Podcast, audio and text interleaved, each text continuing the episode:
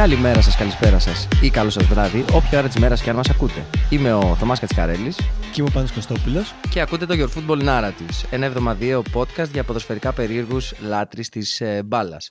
Το σημερινό επεισόδιο είναι λίγο διαφορετικό, γιατί δεν θα είμαστε μόνο ε, εγώ και ο Πάνος, ο Πάνος και εγώ. Έχουμε κάτι πιο ενδιαφέρον για, για εσάς. Έχουμε λοιπόν στην παρέα μας τον Βασίλη Τεμπέλη, δημοσιογράφο του Γκαζέτα, γιατί σκεφτήκαμε ότι αυτή τη, στιγμή, αυτή τη φορά δεν θα το παίξουμε ξερόλες, οπότε δεν θα μιλήσουμε για αυτό το topic μόνοι μας. Είπαμε να φέρουμε στην παρέα μας έναν άνθρωπο ο οποίος έχει περισσότερη γνώση, σίγουρα από εμάς και σ- λογικά από τους περισσότερους Έλληνες, πάνω στον Ραμόν Ροντρίγκες Βεντρέχο ή αλλιώς κατά κόσμο Μόντσι. Καλησπέρα Βασίλη, τι κάνουμε; Καλησπέρα σας. Όλα καλά. Πρώτα απ' όλα χαίρομαι που βρίσκομαι εδώ μαζί σας σε αυτήν την κουβέντα. Αλήθεια, όταν μου τέθη αυτό, ε, πέρα από το βιβλίο και τη γνώση και όλα αυτά που λέτε και ευτυχώς δεν είναι μόνο ηχητικό και δεν φαίνεται ότι κοκκινίζω. Ε, λοιπόν, ε, μου άρεσε πάρα πολύ σαν ιδέα, κυρίως γιατί ο στόχος, από ό,τι κατάλαβα και νομίζω έτσι θα είναι, είναι να, να φωτίσουμε λίγο και εμείς από την πλευρά μας χωρίς να γίνουμε και κουραστικοί στο αυτή, αυτόν που μας ακούν και ελπίζω να το κάνουμε δηλαδή μέσα στην ε, πορεία της κουβέντας. Αλήθεια χαίρομαι πάρα πολύ και σε ευχαριστώ για την πρόσκληση. Ο, εμείς ευχαριστούμε που είσαι μαζί μας. Ναι, να τονίσουμε ότι ο, ο, ο Βασίλης έχει μεταφράσει το βιβλίο του Ντάνιελ Παρίγια, άμα δεν κάνω λάθος. Πινίγια, πινίγια, ναι. Πινίγια, κάνω λάθος. Ε, με, μέθοδος Μόντσι. Ε, από τα ισπανικά στα ελληνικά και μία από τις ε, ερωτήσεις μας όταν μ, είδαμε αυτό και όταν μάθαμε ότι ο Βασίλης το έχει μεταφράσει είναι γιατί το βιβλίο του Μόντσι και όχι ένα οποιοδήποτε άλλο βιβλίο. Υποθέτω ότι μιλάς ισπανικά για να το μεταφράσεις προφανώς, αλλά γιατί το βιβλίο του Μόντσι και όχι ένα άλλο βιβλίο; Ναι, ε, πρώτα απ' όλα να πω ότι υπήρχε μια βιβλιογραφία προτινόμενη από την εκδικ- εκδοτική την MVP Publications που ψαχνόμασταν εκείνο το καιρό και η αλήθεια ήταν ότι πιο κοντά ήμασταν στην αυτοβιογραφία του Ινιέστα εκείνη την περίοδο ώσπου λίγες ημέρες μετά το ένα ακόμη Europa League που κατέκτησε η Σεβίλη επί Μόντσι μου έστειλε ο ίδιος ο Μόντσι είχαμε επαφή, όχι καθημερινή, μην τρελαθεί κάποιος, γιατί αν είχαμε καθημερινή επαφή δεν θα ήμουν εδώ, θα ήμουν στη Σεβίλη ή στη Λα Λίγκα. λοιπόν, ε, είχαμε επαφή τέλος πάντων για, για λόγους ρεπορτάζ. Ε, του είχα κάνει και μια μεγάλη συνέντευξη, την μοναδική που είχε δώσει σε ελληνικό μέσο το 2017, όταν είχα πάει στην Ανδαλουσία στο Ραμόν Σάντσεθ Πιθουάν. Και μου έστειλε ένα μήνυμα στο πλαίσιο ενδιαφέροντος που υπήρχε εκείνη τη στιγμή και από άλλες χώρες, νομίζω την ίδια στιγμή με εμάς, με εμάς εννοώ με την Ελλάδα, εκδόθηκε η μεταφρασμένη αυτοβιογραφία του σε Ιταλία, σε Ιαπωνία και στη Σουηδία. Και προφανώς μετέφερα την ιδέα στον ε, Θανάση, τον Ασπρούλια, που είναι ο κυριοκτήτης MVP Publications, και είναι και ανοιχτό μυαλό, γιατί νομίζω ότι για να περάσει ένα τέτοιο βιβλίο σε έναν εκδότη στην Ελλάδα μη εμπορικό, ας μην τρελαθούμε, δεν είναι ο Κριστιανό Ρονάλντο, δεν είναι ο Λιονέλ Μέσι, δεν είναι καν ούτε ο Μαρσέλο Μπιέλσα, δηλαδή που έχει όλη αυτή την κουλτούρα ε, που μπορεί να, συνο- να τον συνοδεύει. Είναι ένας ε, genius του sports management, αλλά για το ευρύ κοινό ε, ποδοσφαιρικό, αυτό που δεν ε, τον ενδιαφέρει αν για παράδειγμα ο Πάπου Γκόμες πώς μάλλον ο Πάπου Γκόμες θα πάει από την Αταλάντα στη Σεβίλη. Ή να το πω και να το φέρω και πιο κοντά στα ελληνικά δεδομένα για να γίνουμε πιο σαφείς πώς ο Τσούμπερ θα πάει από την Άιντραχτ στην ΑΕΚ, πώς ε, αμ, ο Γκατσίνοβιτς θα πάει στον Παναθηναϊκό από τη Χοφενχάιμ ή πώς ε, στον Ολυμπιακό ή στον ΠΑΟΚ αντίστοιχα ε, μεταγραφές. Αλλά τον ενδιαφέρει μόνο να κερδίζει η ομάδα του να μπαίνει γκολ, να παίρνει το πρωτάθλημα να παίρνει το κύπελο, να νικά. Ε, τότε αν θέλει μόνο αυτό καλύτερα να μην το διαβάσει είναι λίγο ε, αντίστροφο reverse marketing αλλά εντάξει να είμαστε ειλικρινείς αν όντως τον ενδιαφέρει πώς γίνεται αυτή η δουλειά πώς δηλαδή περνούν μήνες, γιατί μήνες περνούν ε, για να κλείσει ένας παίχτης και πώς δεν είναι ο μοναδικός παίχτης, αυτός ο παίχτης μπορεί να είναι ο τέταρτος στη λίστα και ξαφνικά να γίνεται μέσα από ε, ένα ντόμινο εξελίξεων ο νούμερο ένα, ναι τότε καλύτερο να το διαβάσει γιατί θα δει πρώτον ότι ο κόσμος του ποδοσφαίρου και ειδικά των μεταγραφών δεν είναι και τόσο αγαθά πλασμένος και δεύτερον ότι πρέπει, πρέπει δεν υπάρχει άλλη λέξη, ε, να είσαι προετοιμασμένος για το χειρότερο. Για το καλύτερο, εντάξει, προ, προφανώς ο καθένας μέσα του να προετοιμάζεται έχει στην άκρη το καλύτερο. Αλλά πρέπει να είναι προετοιμασμένος για το χειρότερο. να, να κάνω ένα βαρετό intro αυτή τη στιγμή για αυτούς που δεν γνωρίζουν καθόλου για το Μόντσι πριν τη Σεβίλη, δηλαδή πώς βρέθηκε ο Μόντσι στη Σεβίλη. Να πω ότι ήταν όλη την καριέρα σε Σεβίλη, από τους μικρούς, διάκοψε με άμα κάνω λάθος γενικά κάπου, από τους μικρούς, μετά πήγε στην ομάδα, ανέβηκε στη μεγάλη ομάδα, ήταν παγκίτης ε, πίσω από τον Χουαν Κάρλος Σουνθουέ, που μετά ήταν βοηθός του Λουίς Ενρίκε στην, στην Εθνική Ισπανίας και, και στην Παρσελώνα. Και στην Παρσελώνα. Και, στη Θέλτα πρέπει να ήταν. Και στη Θέλτα, ναι. Και στη ε, Ακριβώς. Και να για, να καταλάβει, για να καταλάβει ο κόσμος η σεζόν που έπαιξε τα περισσότερα τα μάτς ήταν 26 μάτς σε μια σεζόν, οπότε δεν ήταν κάποιος ο οποίος ήταν βασικός στη Σεβίλη, αλλά ήταν ένας από τους παίχτες που ήταν η Σεβίλη ουσιαστικά, ναι. μαζί με τον ε, Χιμένεθ της ΑΕΚ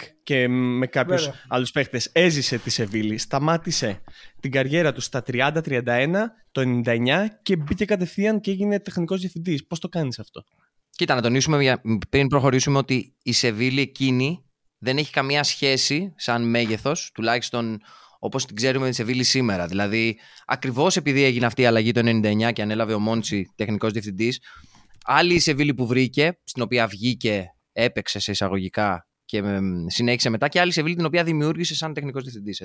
Η Σεβίλη του σήμερα, η Σεβίλη του τότε μάλλον, είναι η Κάντιθ, η Έλτσα του σήμερα. Τίποτα παραπάνω. Αυτό. Μια ομάδα που η Βαγιαδολίδ, για παράδειγμα, που θα πέσει από την πριμέρα στη Σεγούντα, θα προσπαθήσει να ξανανεύει, να διατηρηθεί μία-δύο χρονιές, να ξαναπέσει, να ξανανεύει. Ε, το όλο ήταν τυχαίο αυτό. Τι εννοώ ότι ξαφνικά η Σεβίλη βρέθηκε χρεοκοπημένη γιατί για να σωθεί πήρε παίχτες, δεν τις βγήκαν, έπεσε. Κάποιος έπρεπε να πληρώσει αυτούς τους παίχτες. Οι κανονισμοί τότε στην Ισπανία δεν ήταν τόσο, τόσο αυστηροί όπως τώρα. Δηλαδή, καταλαβαίνετε ότι κάπου τα χρέη φεύγουν, ε, γράφονται στο χιόνι, αλλά κάποιος κάτι πρέπει να πληρώσει. Λένε ποιος είναι παιδιά τζάμπα εδώ να δουλέψει, ο Μόντσι.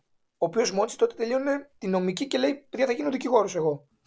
Και ξαφνικά μέσα από μια συγκυρία, γιατί όλα τα πράγματα στη ζωή πέρα από την υγεία, που εντάξει, ειδικά σε αυτούς τους καιρούς πρέπει να είναι.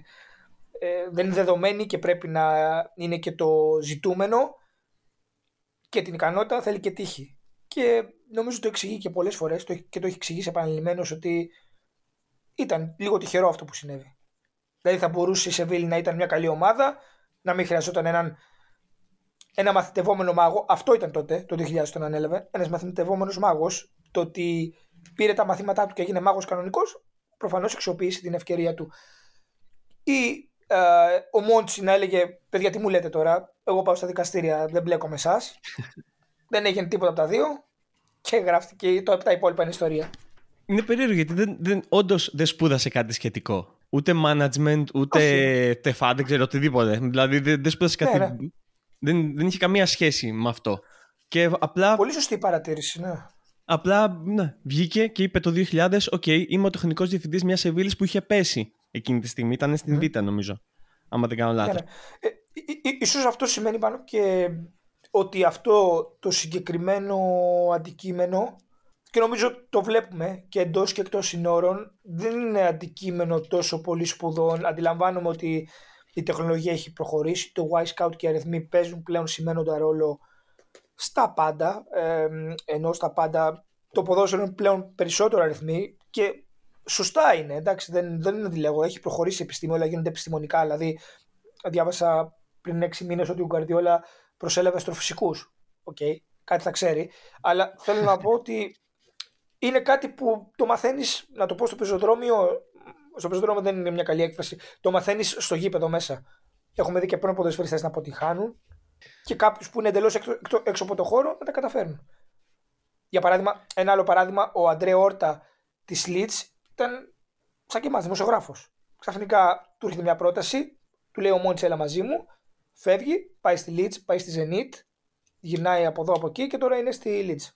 Ναι, εκεί είναι οι 100 ερωτήσεις που έχουμε για το Μόντσι προσωπικά. δηλαδή πώς, γιατί πώς γίνεται αυτός ο άνθρωπος να έφτασε μέχρι εκεί πρώτα απ' όλα και να, πούμε, να το βάλουμε και σε νούμερα, να πούμε ότι η Σεβίλη, ας πούμε, για παράδειγμα, είχε πάρει τέσσερα πρωταθλήματα. Τέσσερα, όχι, πρωταθλήματα όχι, ούτε καν. Τέσσερα, τέσσερις κούπες Ναι. γενικά πριν τον Μόντσι και πήρε Μμμ. 11 9, κούπες, 11, 11. 11 κούπες μέχρι να φύγει την πρώτη φορά ο Μόντσι. Και Ναι.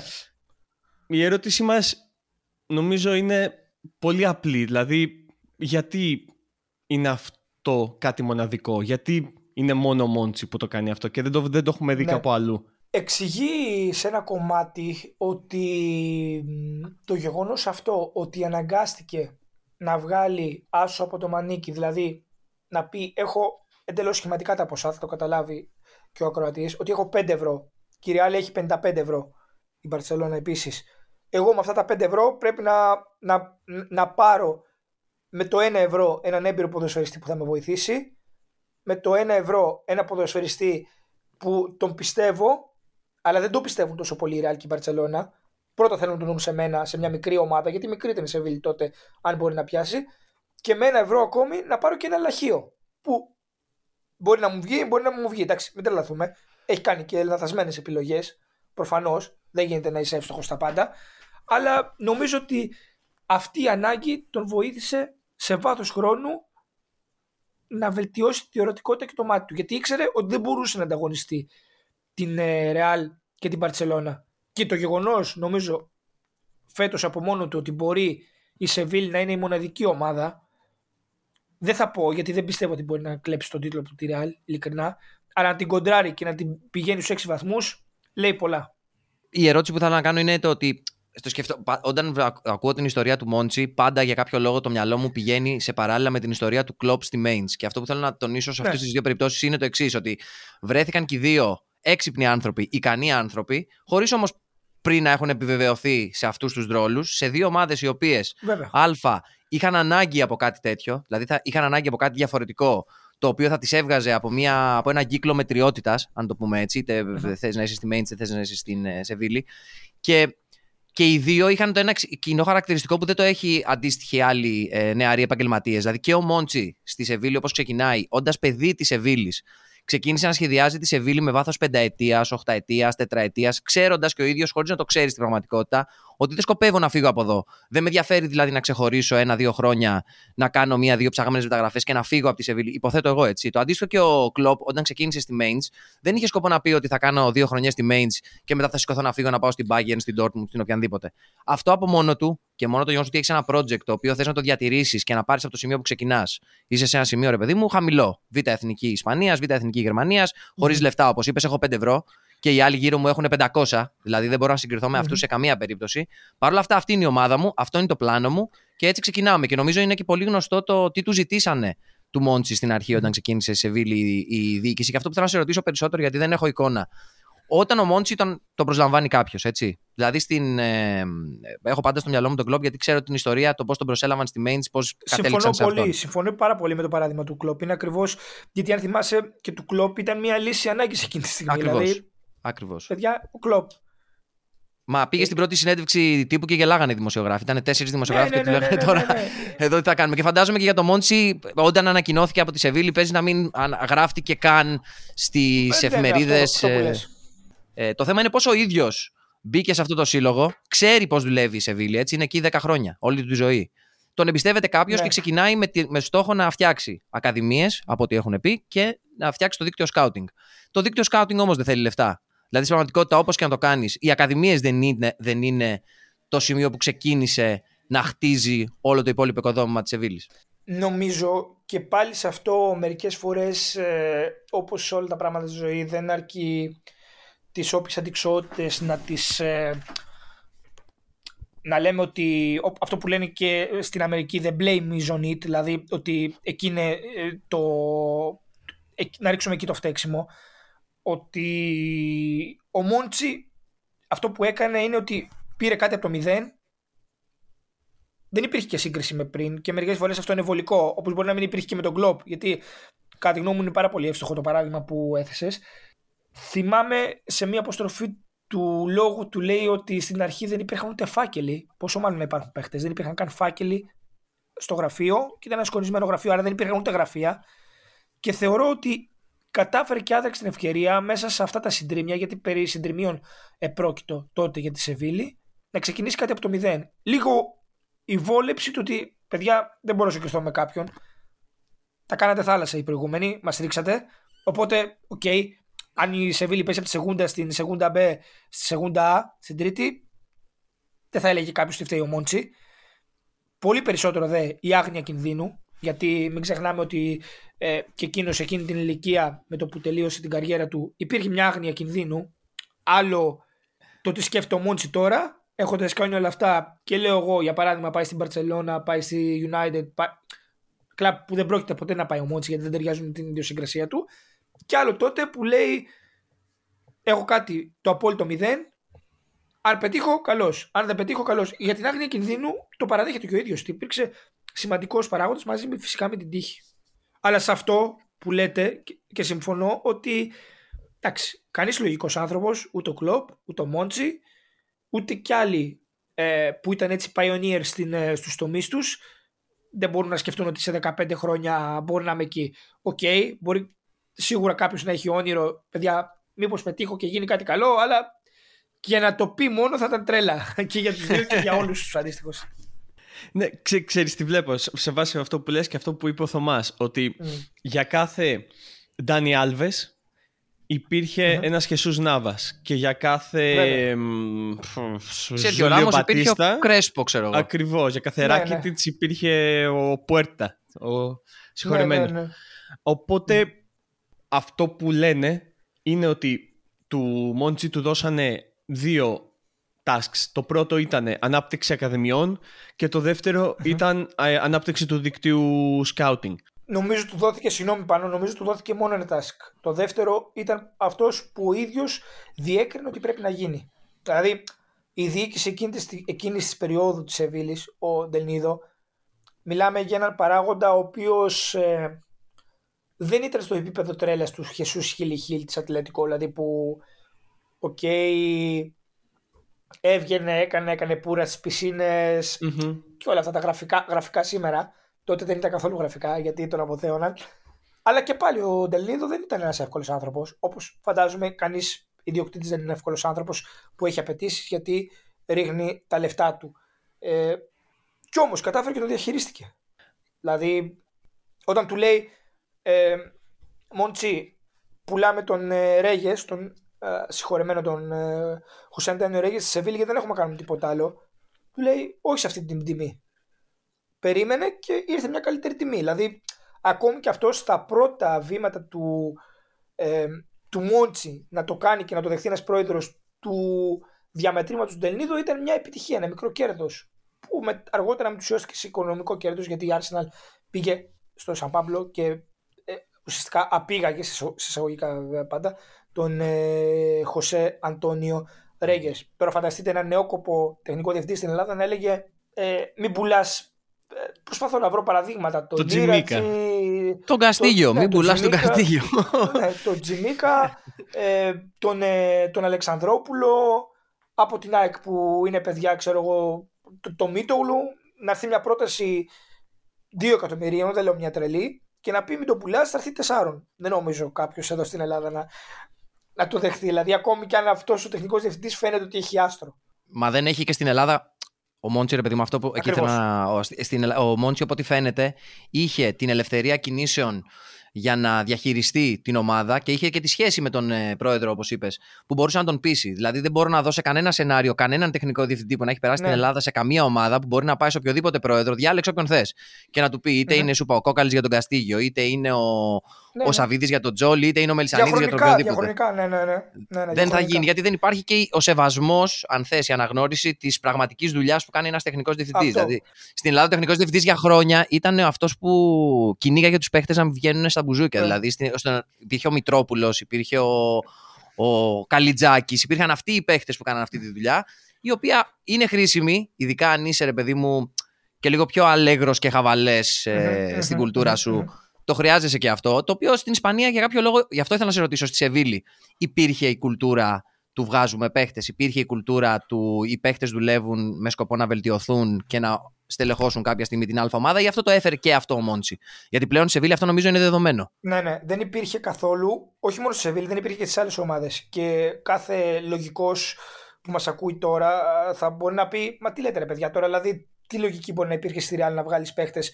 ή στην Παρσελώνα από τη στιγμή που η Real πάει και παίρνει τον Ανελκά και τον κάνει τον ακριβότερο ποδοσφαιριστή του κόσμου ή η Μπαρσελόνα βλέπει τον Ρονάλντο στο Αιτχόφεν, ε, βλέπει τον Ρωμάριο, βλέπει τον ε, Ροναλντίνιο, βλέπει τον Νεϊμάρ και πάει και τον παίρνει. Ναι, εκεί δεν υπήρχε ανάγκη, μην, μην αδικούμε τις ομάδες. Αλλά στις μικρότερες ομάδες ε, δεν υπήρχε. Ε, αυτό που λέμε τεχνικός διευθυντής. Το καλό είναι ότι υπάρχει τώρα πλέον ένας τεχνικός διευθυντής παντού σε όλες τις ομάδες τη Ισπανίας. Και τους γνωρίζεις. Αυτό είναι ακόμη μια μεγάλη κατάκτηση. Διαφορετικό στυλ. Ότι... Όμως. Η κάθε ομάδα. Ο, διαφορετικό. Διαφορετικό, ναι. ναι όχι, αλλά, υπάρχει, υπάρχει κάποιος ναι, που, που λες, παιδιά, θέλω τον. Ε, τον Φορλάνες, ας πούμε, ένα παίχτη ε, από τη Γιαρεάλ. Σε ποιον θα πάω, δεν θα πάω ούτε στον προπονητή, ούτε στον πρόεδρο, θα πάω σε αυτόν. Αυτός κάνει το κουμπάντο. Το κακό είναι ότι αυτό εδώ πέρα στην Ελλάδα δεν υπάρχει. Και το λέω με την έννοια ότι ο Πάοκ ε, ξεκίνησε τη χρονιά χωρίς τεχνικό διευθυντή. Πήρε τον ε, Ζουζεμπότο, ο οποίος ναι, ξέρει τη δουλειά στα μέσα της χρονιάς. Ο Παναθηναϊκός ακόμη δεν έχει τεχνικό διευθυντή. Η ΑΕΚ έχει, είχε δύο τεχνικούς διευθυντές, οι οποίοι όπως είδαμε εκ των πραγμάτων δεν πέτυχαν. Δεν θέλω να πω ότι απέτυχαν, είναι μια βαριά λέξη, αλλά σίγουρα δεν πετυχαν mm Ίσως ο Ολυμπιακός που έχει όλο αυτό κάπως το λειτουργεί καλύτερα. Αλλά σαν γενικά ελληνικό. Ο, ο, ο Άρης δεν έχει τεχνικό δευτή. Δηλαδή ε, θέλω να πω ότι εδώ είμαστε πίσω πολύ ακόμη. Όταν δηλαδή η Έλτσα, η Κάντιθ, η, η Χετάφη, η Λεβάντε έχουν και προχωράνε και πορεύονται έτσι. Και μιλάμε τώρα πού να συγκριθεί το μπάτζετ του Άρη με, με τις Έλτσε και με τις Χετάφη και... Όχι ούτε καν, απλά ξέρεις τι, ε, αφήνω τις ελληνικές ομάδες τελείως γιατί δεν θα κατσω καν να σκεφτώ γιατί δεν έχει πιάσει ναι, ναι. αυτό στην Ελλάδα γιατί δεν χρειάζεται, το βλέπουμε μπροστά μας. Όσοι βλέπουμε ποδόσφαιρο βλέπουμε τι γίνεται στην Ελλάδα. Αλλά αυτό που, θέλ, αυτό που μου κάνει περιέργεια εμένα είναι ότι, OK, καταλαβαίνω ότι η Real Madrid έχει τον τάδε τεχνικό διευθυντή, ο οποίος κάνει διαφορετική δουλειά από ό,τι κάνει ο Μόντι στη Σεβίλη, γιατί είναι το στυλ, είναι και αυτό που ναι. θέλει να κάνει η Real Madrid. Η Barcelona το ίδιο. Okay. Αλλά ομάδες σαν τη Σεβίλη, ενώ του επίπεδου της Σεβίλη, σε όλη την Ευρώπη, γιατί δεν έχουν πιέσει για να έχουν το δικό τους Μόντσι και γιατί δεν έχει βγει άλλος Μόντσι και έχει βγει μόνο αυτός ο άνθρωπος. Δηλαδή, γιατί δεν ναι. βλέπεις κάπου αλλού και να πεις είναι αυτός, είναι ο, είναι ο. Συγγνώμη, πήγα να πω ο παίχτης ομάδα, αλλά αυτός είναι ο τεχνικός διευθυντής ναι, ναι, ναι, ομάδα. Ναι, OK, okay, εντάξει, ο παίχτης ομάδα, ναι. Γιατί είναι κάτι, μια μπράντα πλέον που ταυτίζεται. Μην... Καλή ερώτηση. Δεν νομίζω έχω σωστή, σαφή απάντηση σε αυτό. Η Real, ναι, τώρα αυτή τη στιγμή νομίζω έχει έναν εκτελεστικό διευθυντή που και πάλι δεν, ε, δεν το λες τεχνικό διευθυντή. Η Μπαρσελόνα είδαμε τι έγινε με Αμπιντάλ, με Ραμόν Πλάνε. Εκεί έγινε ένας πανικός. Τώρα ξαναήρθε ο Ζόρντι Κρόιφ, ο οποίος δεν μας έχει δείξει αν είναι προπονητής, τεχνικός διευθυντής. Όλα μαζί τα κάνει. Έχει τον Αλεμάνι, ο οποίος είναι καλό. Έχει τον Αλεμάνι τώρα πλέον, ναι. ναι, ναι, ναι. Ε, θέλω να πω ότι νομίζω σε αυτό στάθηκε και ο Μόντσι. Ε, και σε αυτό μου κάνει ιδιαίτερη εντύπωση. Μου έρχεται πάντα στο μυαλό όταν κάναμε το event στην Αθήνα το διαδικτυακό η κουβέντα του Παράτιτσι, ο οποίος ήταν 10 ε, χρόνια στη Juventus, είχε πάρει τα πάντα στην Ιταλία όπως γνωρίζετε, και τώρα από το καλοκαίρι είναι στην Τότενα. Ότι δεν έχει σημασία να αντιγράψεις κάτι. Δηλαδή, αν πας να το αντιγράψεις, και νομίζω και την πάτησαν πολλές ομάδες, αν πας να το αντιγράψεις, είσαι καταδικασμένος να αποτύχεις. Απλά. Ε, μα γιατί στην καλύτερη θα έχεις μια αντιγραφή αυτού που δουλεύει. Δεν θα έχεις ποτέ κάτι Μπράβο. αυθεντικό που να δουλεύει για σένα. Ακριβώς. Ακριβώς. Δηλαδή, άλλο να αντιγράψεις, έχει 10 στοιχεία, να πάρω τα δύο να βάλω και 8 δικά μου, και άλλο να πας να τη γράψει και τα 10. Είναι σίγουρο ότι δεν μπορεί να το κάνεις τόσο καλά όσο το κάνει το πρωτότυπο, το original. Ακριβώς. Και νομίζω εκεί την πάτησαν. Κοίτα, είναι καλές οι συνθήκες έτσι. Δηλαδή, στην Ισπανία αυτό το σκεφτόμουν γιατί ως πολλοί συνομιλικοί, μου, συνομιλικοί μας έχουμε περάσει χρόνια, μέρες, βράδια παίζοντας manager. Το οποίο, ρε παιδί μου, σαν ενασχόληση είναι ένα παιχνίδι, ναι. Αλλά είναι τόσο κοντά σε κάποιες πρακτικές που ναι. μπορείς να δεις κάποια πράγματα. Για παράδειγμα, όταν παίζεις στην Ισπανία, ας πούμε, η Ισπανία από χρόνια, δεν θυμάμαι από πότε ακριβώς, αλλά έχει ας πούμε, αυτό που λέμε οι Β' ομάδες. Οι Β' ομάδες και μόνο που υπάρχουν και αγωνίζονται στη Β' εθνική, στη Γ' εθνική, στη Δ' εθνική, σου δίνουν για παράδειγμα ένα έξτρα ε, layer ανάπτυξης παιχτών. Για παράδειγμα, στην Ελλάδα από πάντα οι παίχτες που ξεκινάνε σε ακαδημίες, όσο καλή ακαδημία και να έχει, ο Ολυμπιακός, ο Παναθηναϊκός, ο Πάο, ξεκινάνε από 5 χρονών, 10 χρονών, 15, περνάνε όλες οι ηλιακές ομάδες, φτάνουν στα 19, που μέχρι φέτος που φτιάξαμε τις β' ομάδες ε, στην Ελλάδα δεν υπήρχε Ναι, ναι. το ενδιάμεσο σκαλί Δεν υπήρχε. για να παιχτούν. Στην Ισπανία, για παράδειγμα, από τη στιγμή που έχεις β' ομάδα, γ' ομάδα, δ' ομάδα, μπορείς, αν θες, σαν τεχνικός διευθυντής, γι' αυτό κολλάω με την Ακαδημία και το Μόντσι, γιατί μπορείς να πλανάρεις. Βλέπεις την ομάδα. Αυτό που έκανε ο Ferguson στη United, το οποίο ήταν.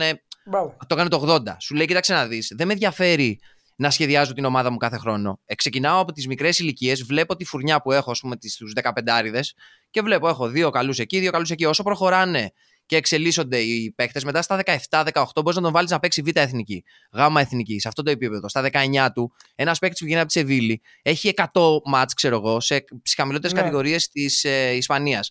Στην Ελλάδα Ναι. αυτό δεν θα μπορούσε να γίνει ποτέ και λέμε ότι δεν έχουμε τεχνικούς διευθυντές να το πλανάρουν. Δεν είχαμε και το μηχανισμό, αν θέλουμε, στην Ελλάδα για να παράγεις πράγματι αυτούς τους παίχτες. Γιατί για πολλά χρόνια, ας πούμε, στην Ελλάδα βγαίνανε παίχτες στις ακαδημίες των, μικ- μικρών- ε, των μεγάλων ομάδων. 19 χρονών τελείωνε η κατηγορία που έπαιζε στου άντερ 19. Από τα 19 μέχρι τα 23 που αυτός ο παίχτης θεωρητικά θα ήταν έτοιμος να αγωνιστεί στη μεγάλη ομάδα. Γιατί παλιά, όταν το ελληνικό πρωτάθλημα ήταν λίγο καλύτερο, οι παίχτες αυτοί παίζαν στις μεσαίες ομάδες. Δηλαδή θα πήγαινε ο Ολυμπιακός, ο Παναθηναϊκός, η ΑΕΚ, στον Ηρακλή, στον Άρη, στο Βόλο να αγοράσουν παίχτες. Αυτό δεν γίνεται πλέον γιατί είναι πολύ χαμηλή, πολύ μεγάλη απόσταση στο επίπεδο. Αυτό μπορείς να το αντικαταστήσεις Τεράστια. Τεράστια. στην, ε, σ- στην παραγωγή παιχτών, αν έχεις ενδιάμεσες ομάδες να το πάρουν. Η Β' ομάδα της Σεβίλη, για παράδειγμα, νομίζω είναι η μόνη που παίζει στη Β' Ισπανίας ή έπαιζε στη Β' Ισπανία σε κάποιο σημείο, πιο ψηλά από τις άλλες.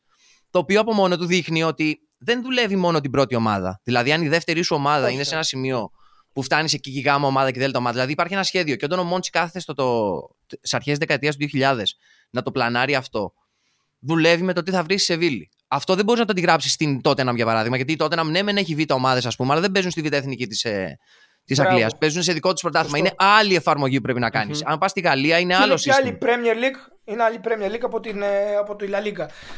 Σωστό και πάνω σε αυτό ε, ε, σωστά λέτε και είπε και ο Πάνος ότι νομίζω είναι τόσο ανώφελη η σύγκριση με την Ελλάδα που δεν χρειάζεται να επεκταθούμε ούτε να ε, εντρυφήσουμε σε αυτό. Ε, το θέμα είναι ότι προφανώς και έφερνε ξένους παίχτες. Δηλαδή έφερνε παίχτες από τη Βραζιλία, από την Αργεντινή, από τη Γαλλία που εσχάτως, εσχάτως τα τελευταία πέντε χρόνια είναι και η πιο προσφυλής του αγορά για να αγοράζει, για να παίρνει παίχτες αλλά παράλληλα έβγαζε παίχτες. Σέρχιο Ράμος, ο Νάβας, ε, πολλά πολλά πολλά παιδιά και που ήρθαν και στην Ελλάδα μετά. Δηλαδή ε, έλεγε υπάρχει, υπάρχει ένα ποσοστό και σε αυτό ακολούθησε πάρα πολύ γιατί το θυμάμαι μέσα στο βιβλίο επειδή ανέφερες και του Ferguson το παράδειγμα της Nottingham Forest. Για πάντα η, η Forest του Κλαφ ήταν μια αναφορά για τον, ε, για τον ε, Μόντσι κυρίως όχι μόνο στο πώς θα αναδείξει παίκτες γιατί εκείνη την εποχή δεν υπήρχαν Οκ, ήταν Βρετανοί, δεν υπήρχαν, δεν έπαιρνε έναν Ισπανό Nottingham Forest ή ένα Πορτογάλο ή ένα Γάλλο ή ένα Ιταλό, αλλά στο πώς θα διαχειριστεί τους παίχτες. Για, παρού, για πολλούς μπορεί ο Κλαφ να είναι ένας μύθος, ε, είναι ένας μύθος, μπορεί να ήταν κάποιος σκληρός, μπορεί η εποχή του να έχει αλλάξει. Όντως έχει αλλάξει η εποχή μας από τότε, αλλά είχε ένα συστατικό επιτυχίας πώς θα διαχειριστεί τους παίχτες. Δηλαδή αυτούς που έπαιζαν, αυτούς που δεν έπαιζαν, που γκρίνιαζαν δηλαδή, και αυτούς που ήταν εκτός αποστολής που γκρίνιαζαν περισσότερο από όλους. Ε, ο Κλαφ, όπως είπες, ήταν ένας μύθος και πράγματι και μόνο η μεθοδολογία του, όπως είπες, σε αυτό, σε αυτό το κομμάτι χάραξε καινούριους δρόμους μπροστά. Και ήταν η εποχή που όταν ο Φέργκισον νέος έρχεται στην Αγγλία και βλέπει ήδη τον Κλαφ να έχει κάνει αυτό το πράγμα, προφανώς θα Μπράβο. επηρεαστεί και θα μπορέσει να λειτουργήσει πάνω σε αυτό. Βέβαια, είδαμε ότι ακόμα και για τον Κλαφ τον ίδιο, μέσα στη δεκαετία του 80, το ιδι- ίδιο του το στυλ ξεπεράστηκε. Δηλαδή, αρχή της δεκαετίας του 80 ο Κλαφ ήταν κορυφή, τέλος της δεκαετίας του 80 η Νότιχαμ έπεφτε. Α, Πέπεσε, ξέρω πότε Μμμ. ήταν να πέσει το 91-92. ναι, ναι. Σε αυτή τη, τη συνθήκη εκεί μπαίνουμε ότι ο Κλαφ στην Αγγλία οι προπονητές είναι και τεχνικοί διευθυντές ή τουλάχιστον ήταν μέχρι, ένα, μέχρι εκείνο το σημείο. Manager. Στο, Μο- ακριβώς. Ο Μόντσι, σαν τεχνικός διευθυντής, έχει πει και ο ίδιος ότι η δουλειά μου, εμένα ο προπονητής δεν πρέπει να με φοβάται. Εγώ είμαι ο μεγαλύτερος του Μμμ. σύμμαχος στην ομάδα. Πώς ακριβώς διαχειρίζεσαι όμως, γιατί ρε παιδί μου είναι. Είσαι ο Μόντσι και έχεις φτιάξει τη Σεβίλη. Πάντα ο προπονητής θα θέλει, ή κάποιοι προπονητές, ξέρω εγώ, ο Χουάντε Ράμος, ο Ουνάι Έμερι, οποιοδήποτε. Σχεδόν, σχεδόν όλοι οι προπονητές πιστεύω θα, σε αυτό που θα πεις. Καταλαβαίνω τι θα πεις, αλλά ναι, το μαντεύω. Ακριβώς. Άρα, Σχεδόν Πώς- όλοι. πώς το διαχειρίζεται ένας άνθρωπος σε αυτή τη θέση, έξυπνος άνθρωπος όπως έχει δείξει; Νομίζω ότι όπως έχει πει, έχει πιάσει όλους τους προπονητές που προφανώς ήταν και δικές του επιλογές. Το να παίρνεις ένα προπονητή Τι χρεώνεται και ο τεχνικός διευθυντής παντού. Ε, και τους λέει ότι δώσ' μου τι θέλεις, τα υλικά, θα σου φέρω αυτόν τον παίχτη. Η αλήθεια είναι όμως, και το ξέρει και ο Πάνος πάρα πολύ καλά, ότι η κουλτούρα στην Ισπανία είναι διαφορετική από την Ελλάδα. Δηλαδή, υπάρχει ένας σεβασμός, υπάρχουν δύο διακριτή ρόλοι του τεχνικού αθλητικού διευθυντή. Τεχνικός στην Ελλάδα έχει περάσει αθλητικού διευθυντή και του προπονητή. Και ο ένας σέβεται τη δουλειά του άλλου. Ο ένας λέει: Θέλω ένα παίχτη με αυτά τα χαρακτηριστικά, και ο άλλος του φέρνει τον παίχτη. Δεν θα του πει: Θέλω αυτόν τον παίχτη. Σεβαστό ότι και ο προπονητής έχει την άποψή του, θα πει: Θέλω αυτόν τον παίχτη. Αλλά όχι και τους 10 παίχτε τους θέλω εγώ. Αλλιώς δεν υπάρχει νόημα ο τεχνικός διευθυντής. Παίρνεις ένα γραμματέα και το κάνεις. Θεωρώ ότι ήταν ειλικρίνεια όπως είπε. Γι' αυτό και για παράδειγμα το επαναλαμβάνει ότι έχει μετανιώσει πάρα πολύ που δεν στήριξε τον Μαρθελίνο που έχει κάνει εξαιρετική δουλειά κατά καιρούς και στην Πιλμπάου κάνει καλή δουλειά. Mm-hmm. Ότι δεν μετάνιωσε για την επιλογή του Σαμπαόλη.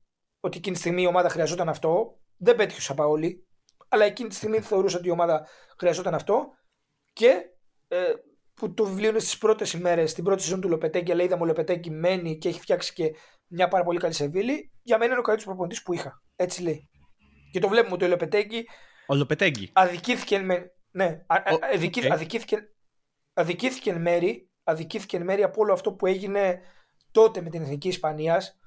Πρόσεξε, δεν λέω ότι δεν αδίκησε ο ίδιος τον εαυτό του, και ο ίδιος τον αδίκησε, αλλά θυμάστε πώς έφυγε από την Εθνική Ισπανία, πριν το Μουντιάλ, επειδή είχε υπογράψει στη Ρεάλ. Στη Ρεάλ για να πετύχεις πρέπει να σου Ζιντάν. Ε. ή λίγο Αντσελότη, οι υπόλοιποι δεν έχουν ε, τύχη. Οπότε ε, θέλω να πω ότι δεν διστάζει να πει ότι έκανε λάθος εκεί. Και το λέει στα ίσια ότι Μαρθελίνο έκανε λάθος, δεν σε στήριξα. Κάπως έτσι. Η Σαμπαόλη έκανε εγώ λάθο που σε πήρα. Το παίρνει πάνω του, το παίρνει πάνω του. Και όπως πρέπει να κάνει. Αλλά είναι πραγματικά εντυπωσιακό ότι πήγε το 2000 και είναι 2022 και ε, θα μιλήσουμε τώρα για τη, για τη Ρώμα, για τα δύο χρόνια της Ρώμα. αλλά εκτός από αυτά τα δύο χρόνια είναι 20 χρόνια, δύο δεκαετίες στην Σεβίλη και εξελίσσεται και δεν σταματάει. Ναι. Γιατί το ποδόσφαιρο ήταν διαφορετικό το 2000 από ότι είναι το 2022. Εκατό φορές διαφορετικό. Απλά πολύ, μιλάμε για το μοντέλο του α, Μόντσι, για τη μεθοδολογία του κτλ. Δηλαδή, εγώ θέλω να πούμε σε λεπτομέρεια. Δηλαδή, τι, ναι. τι είναι διαφορετικό, τι, τι έχει αυτό το Excel που έχει ο Μόντζι. Δηλαδή, είναι, είναι artificial intelligence να υποθέσω ή κάτι κάπως έτσι okay. δουλεύει, αλλά πώς δουλεύει. Ναι, ναι, ναι. Για παράδειγμα και θα το ταυτίσω με μια συνθήκη που ζούμε τώρα αυτές τις μέρες, μια πάρα πολύ δυσάρεστη και τραγική συνθήκη με την ε, εισβολή της Ρωσίας στην Ουκρανία. Υπάρχει ένα ξεχωριστό κεφάλαιο που λέει, ε, νομίζω ο τίτλος αν δεν κάνω λάθος, είναι «Γιατί διαβάζω το διεθνή τύπο» που αναφέρει πώς ένας πόλεμος στην Αφρική εμπροκειμένο, ε, στο Μάλι, μπορεί να απελευθερώσει παίχτες. Μια δεξαμενή παιχτών τεράστια. Επειδή γίνεται ένας εμφύλιος πόλεμος, επειδή γίνεται ένας πόλεμος, μπορεί να ψάξω εκεί παίκτες και να τους βρω σε πάρα πολύ συμφέρουσα τιμή, που προφανώς δεν θα ερχόταν ποτέ σε τέτοια τιμή αν ήταν οι συνθήκες normal. Δηλαδή αυτό για να το δει ένας τεχνικός διευθυντής ότι τώρα προφανώς για τον πόλεμο με μεγαλύτερη σημασία είναι να είναι όλοι καλά και να σταματήσει ο πόλεμος, όλο αυτό που γίνεται. Αλλά ε, επειδή μιλάμε ποδοσφαιρικά, να δει ότι παιδιά στην Ουκρανία γίνεται αυτό το πράγμα.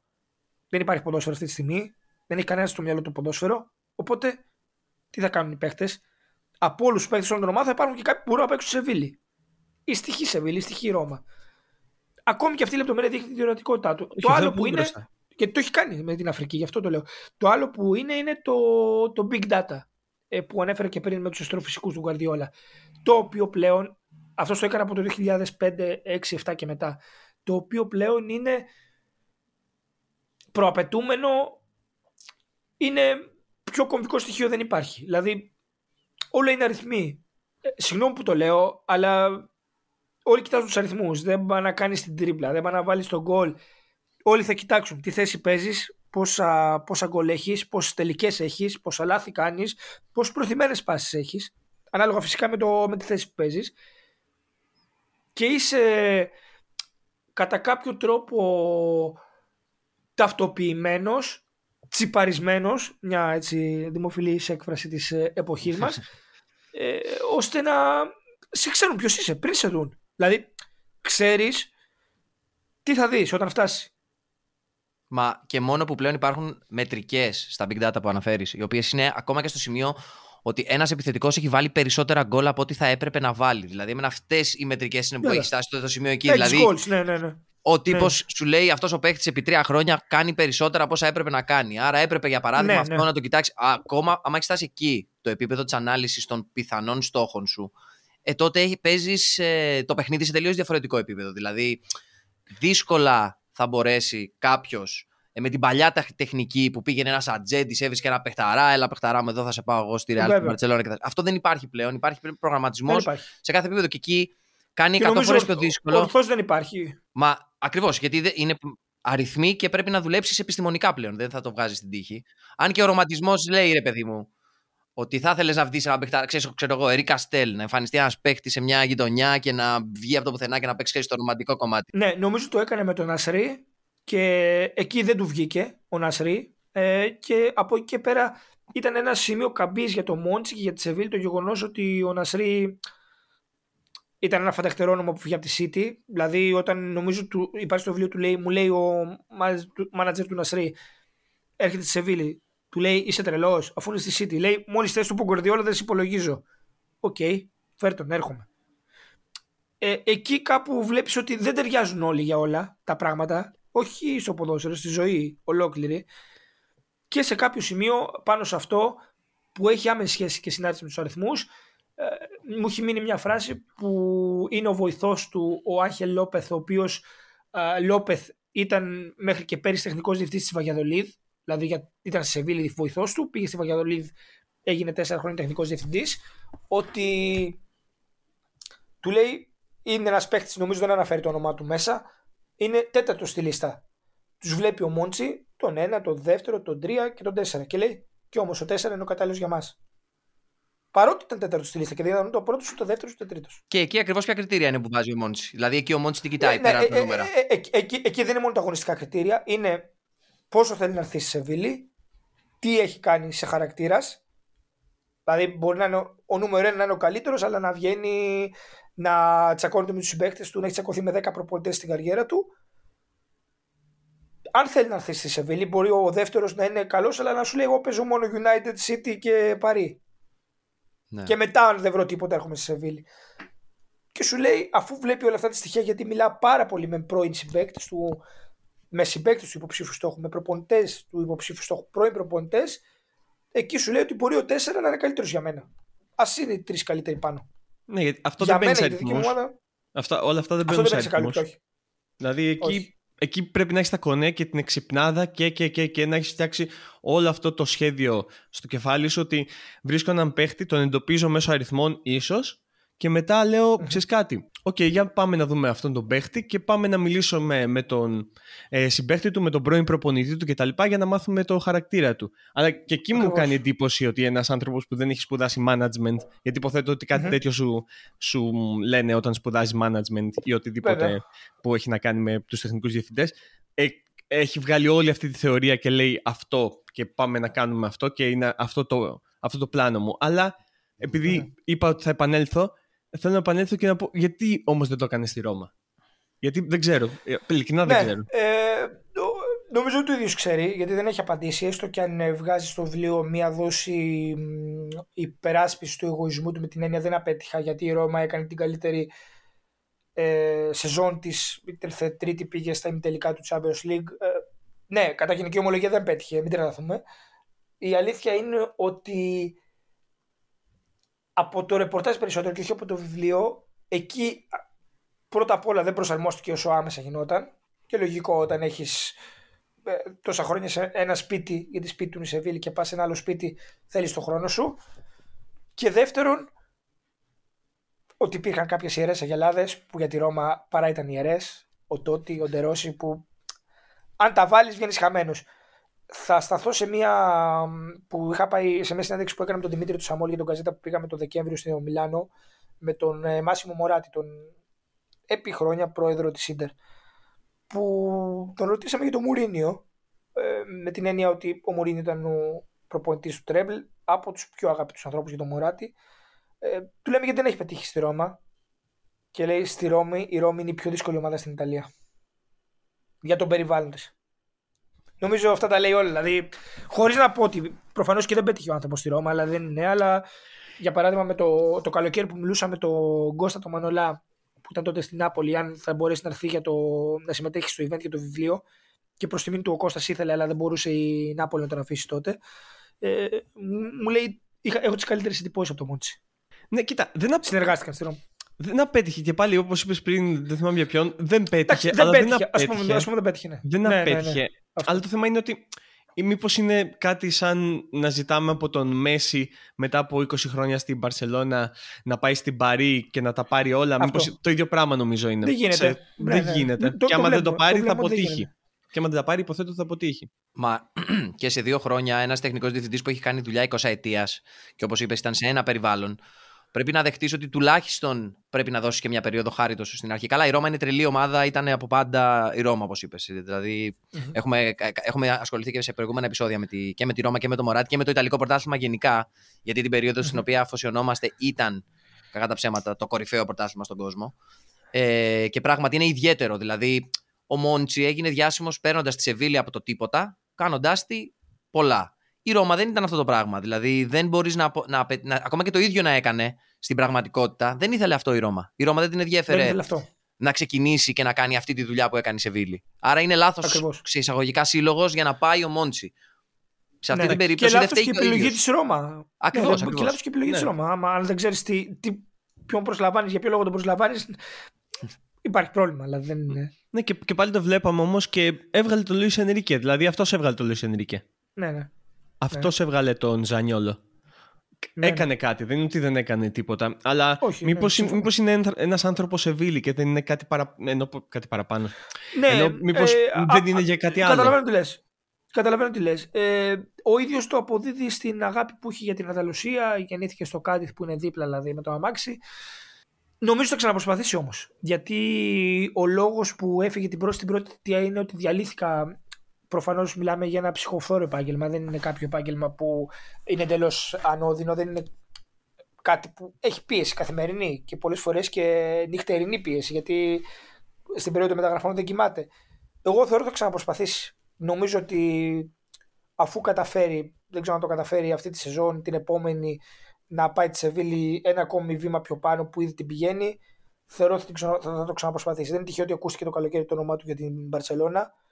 Ίσως και να μην ήταν ο ιδανικός για την Μπαρσελόνα, μην τρελαθούμε. Αλλά με την έννοια όχι ότι δεν θα τα κατάφερε, αλλά η Μπαρσελόνα σου λέει: Δεν χρειάζομαι τον Μόντσι, θέλω τον τάδε παίχτη. Εντάξει, τώρα όχι ακριβώς γιατί είναι σε δύσκολη οικονομική κατάσταση, αλλά σε γενικές γραμμές είμαι η Μπαρσελόνα τον παίρνω, είμαι η Ρεάλ τον παίρνω. Μπορεί αυτές οι ομάδες να μην χρειάζονται και τεχνικό διευθυντή. Είδαμε τι Ακριβώς. τραβάει ο Λεωνάρντος στην Παρή. Εντάξει, προφανώς δεν χρειάζεται τεχνικός διευθυντής για να πάρεις ούτε το, τον Εμπαπέ να- ούτε το Μέση. Δηλαδή, όλοι το βλέπουν ότι είναι η καλύτερη παίκτης στον κόσμο. Ναι. δεν καταλαβαίνω Ε, γιατί υπάρχει στην Παρή ο Λεωνάρντο. ούτως ή άλλως. Ναι, δεν, μπράβο, δεν ναι, δεν αυτό, χρειάζεται ναι, ναι. καν. Υπά- Δηλαδή. Εκεί, εκεί νομίζω, αν και ξεφεύγουμε λίγο από την κουβέντα, ο Λεωνάρντο υπάρχει γιατί, για να καλύπτει το κενό του Ποτσέτινο, ο οποίος έχει αποδείξει ότι δεν μπορεί όλους αυτούς και είναι και λογικό να μην μπορεί ένας άνθρωπος δηλαδή να τους κουλαντρήσει. Δηλαδή Νεϊμάρ, Ντι Μαρία, Μέση, Μπαπέ. Ναι, είναι, γιατί εδώ μπο- τους μπορεί, τερματοφύλακες. μπορεί, όμως, μπορεί όμως ο Λεωνάρντο που έχει διώξει τέσσερις Σωστό προπονητές και αυτό, ναι. επειδή Σωστό κατάλαβες, και αυτό, δηλαδή, σωστό και και αυτό. πάλι δηλαδή γι' αυτό κάνει ο Μόντσι τεράστια δουλειά γιατί δεν είναι μόνο Ναι, ότι ναι, ναι. φέρνει παίχτες, ότι βοηθάει την Ακαδημία, ότι κάνει τους αριθμούς έχει φτιάξει όλο το σύστημα της Σεβίλης η οποία Βέβαια. πήρε ευρωπαϊκά και υποθέτω ότι το στόχευσε αυτό ότι είπε Ε, βέβαια το στόχο. είδα, είδα ένα κενό ε, και το κενό είναι ότι δεν βλέπω καμία ομάδα να λέει ξέρεις κάτι γιατί δεν πάμε να πάρουμε το Europa League; Γιατί όλες οι Ακριβώς, ομάδε θέλουν να πάρουν το ακριβώς. Champions League. Θέλανε τότε να πάρουν το Champions League. Και πήγε και Εδώ πήρε ακόμη και 6. στην Ελλάδα υποτιμούν. Ακόμη και στην Ελλάδα υποτιμούν το Europa League, το Europa Conference League. Λες και έχουμε πολλά ευρωπαϊκά που δεν έχουμε δηλαδή. Έτσι είναι. Δυστυχώς, δυστυχώς. Γιατί βλέπουμε ότι έτσι μεγαλώνουν ομάδες. Η Βιγεράλ βλέπουμε ότι μεγάλωσε αρκετά πάλι κι αυτή. Ε, και άλλες ομάδες. Δηλαδή μπαίνουν για τα καλά στο χάρι τον ευρωπαϊκό. Δεν είναι όλοι για το Champions League. Δεν μπορούν να είναι όλοι για το Champions League. Μα η Υπάρχει και ιστορία το της Europa, δεν Σεβίλη είναι. Πρακτικά του Μόντσι ξεκινάει από το 4-5, πότε ήταν η πρώτη ομάδα του Ράμος που πήρε το Ευρωπαϊκά; Βέβαια, βέβαια. Στην πραγματικότητα από εκεί Ναι, ναι. αρχίζει να παρατηρεί ο κόσμος το τι, ποια είναι η Από εκεί Σεβίλη του αρχίζει, Μόντσι και τι φυσικά. γίνεται σε αυτό το σημείο. Και ακριβώς γι' αυτό εγώ το θυμάμαι από μένα. Δηλαδή, ο λόγος για τον οποίο πρόσεξα τη Σεβίλη για πρώτη φορά ήταν ακριβώς για εκείνη την ομάδα του Χουάντε Ράμος. Δηλαδή, που είδα τον τελικό, είδε. Προσέχεις αυτό. Από τη στιγμή που έφτασε στα δικά μου μάτια, φαντάζομαι όλοι οι υπόλοιποι ε, ποδοσφαιράνθρωποι στον κόσμο θα το μελετήσαν και μετά η πορεία της ομάδας στα επόμενα χρόνια έδειξε και το ότι αν έχεις ένα στόχο αυτό που είπες, αλλάζει και η ιστορία του κλαμπ. Δηλαδή πραγματικά εκεί άλλαξε η Ναι, ιστορία της Σεβίλη. Δεν θεωρούταν πριν από αυτό καμία ομάδα και μετά από εκεί λες, κάτσε, είναι η κάτοχος του Europa ε, με ΑΒΓ αποτελέσματα στις υπόλοιπες ευρωπαϊκές διοργανώσεις, το οποίο θέλεις πάλι έναν άνθρωπο που να κάτσει χρόνια και να το σχεδιάσει. Δηλαδή Βέβαια. Δεν γίνεται, ειδικά σε τέτοια κλαπ. Γι' αυτό αυτό που συζητάγαμε πριν ο Μόντσι για να ξαναδοκιμάσει θα του τέριαζε ίσως στα δικά μου τα μάτια και ξανά θα πάω στον κλοπ. Ένας σύλλογος σαν την Dortmund όταν πήγε ο κλοπ στην Βέβαια. Dortmund. Ένας μεγάλος σύλλογος μεν, αλλά όχι σε καλή κατάσταση. Γιατί αυτό που κάνει ο Μόντσι και αυτή η προσέγγιση στο ποδόσφαιρο θέλει και χρόνο στην αρχή για να το χτίσεις και θέλει και μια ενέργεια η οποία προέρχεται, ρε παιδί μου, στην Σεβίλη, προέρχεται από το γεγονός αυτό που λέει: Είμαι Ανδαλουσία, είμαι από την περιοχή, γουστάρω, γουστάρουμε όλοι, είμαστε μια οικογένεια. Θέλει και αυτό το family κομμάτι, τουλάχιστον σε Ναι, ναι. σύλλογο, σε κομμάτι συλλόγου για να πετύχει, νομίζω. Και γι' αυτό τώρα πιο κλαμπ θα μπορούσε να δουλέψει ο Μόντσι μεγάλο σε αυτές τις συνθήκες. Ναι, υπάρχουν το, και το Dortmund πολλά. είναι καλό Πες. παράδειγμα. Γιατί θέλει και Είναι υπομονή καλό, έτσι, ναι. να το στηρίξουν. Βέβαια, βέβαια, βέβαια. Και είναι και οι Γερμανοί που είναι ένας λαός που σέβεται το ποδόσφαιρο, δηλαδή και γι' αυτό και το ποδόσφαιρο του τα επιστρέφει όλα, του επιστρέφει αυτό το σεβασμό στους Γερμα- στους Γερμανούς. Άνθρωποι που γεμίζουν συνέχεια τα γήπεδα, που σέβονται τον ποδοσφαιριστή, που θέλουν το θέαμα Ε, και γι' αυτό έχουν τους top προπονητές, πάρει στο Φλικ, τον Άγγελσμαν, τον Τον ε, Tuchel, τον Tuchel, Klopp, όποιον όλους. για να πάει, τον, Klopp- τον Κλοπ φυσικά που αναφέραμε. Δηλαδή όλοι είναι top προπονητές. Δεν υπάρχει κάποιο από αυτούς τους Γερμανούς. Ήδη τώρα κυριαρχούν οι Γερμανοί όπως κάποτε κυριαρχούσαν οι Ισπανοί, οι Πορτογάλοι. Ναι, ίσως να ήταν ένα τέτοιο παράδειγμα με την έννοια ότι η Dortmund είναι μια ομάδα που και αγοράζει και πουλάει. Δεν είναι Μμμ. ομάδα σαν την Bayern που μόνο αγοράζει για να Ακριβώς. παίρνει του τίτλους. Θέλετε να το κλείσουμε εδώ, γιατί άμα δεν το κλείσουμε εδώ παίζει να μιλάμε Θα- μέχρι θα γίνει μιλάμε για πάντα. σήμερα. Θα Ναι, παίζει μιλάμε να για μιλάμε πάντα. Δευτέρα. Ε, ε, ε, Εξάλλου, α- αρκεί να καταλάβουν οι ακροατές ότι μιλάμε και εγώ με εσάς μιλάω πρώτη φορά και νομίζω ότι τώρα το βλέπω πάνω το χρόνο. Δεν το έβλεπα. Ότι πραγματικά δεν, δεν το κατάλαβα καθόλου. Δηλαδή είναι πολύ σπάνιο να μιλάς με κάποιους ανθρώπους για πρώτη φορά και να μην καταλαβαίνεις. Ναι, ακριβώς. Πιστεύω Είπαμε, στο- θα, θα κάνουμε κουβέντα. Δεν, είμαστε, μ, Ωραία. δεν είμαστε τίποτα expert για να, να συζητήσουμε κανείς και δεν να είναι, κάνουμε ούτε- τεράστιες αναλύσεις, ούτε Φυσικά. είμαστε τεχνικές, Ούτε τεχνικοί εμείς. διευθυντές. Κανένας Βέβαια. από εμάς. Ούτε, ού- ούτε ο στόχος τη συζήτησης ήταν να παίξουμε τους τεχνικούς διευθυντές. Φυσικά όχι. Ακριβώς. Λοιπόν, α, να σε ευχαριστήσουμε πολύ που ήσουν Εγώ σας στην παρέα ευχαριστώ, μας. παιδιά. Ευχαριστούμε πάρα πολύ για το χρόνο και για τις πληροφορίες. μακάρι ελπίζω δηλαδή οι ελληνικές ομάδες, γιατί εδώ για την Ελλάδα μιλάμε, να μπουν έτσι σε ένα ε, καλούπι και σε ένα δρόμο να, να σεβαστούν τον τεχνικό διευθυντή και να του δώσουν το ρόλο, το κύρος και χώρο. όλα αυτά που το αξίζουν και το χώρο που το αξίζει φυσικά.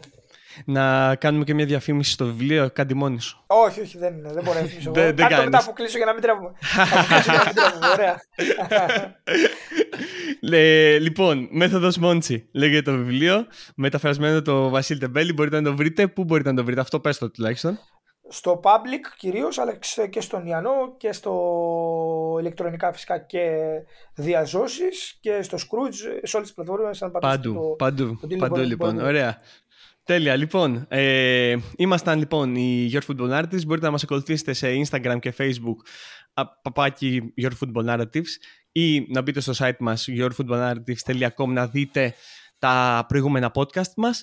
Α, σας ευχαριστούμε για το χρόνο σας. Καλή συνέχεια σε ό,τι κάνετε. Τσαου τσαου. Ευχαριστούμε. Τσαου, τσαου. Γεια σας, γεια σας.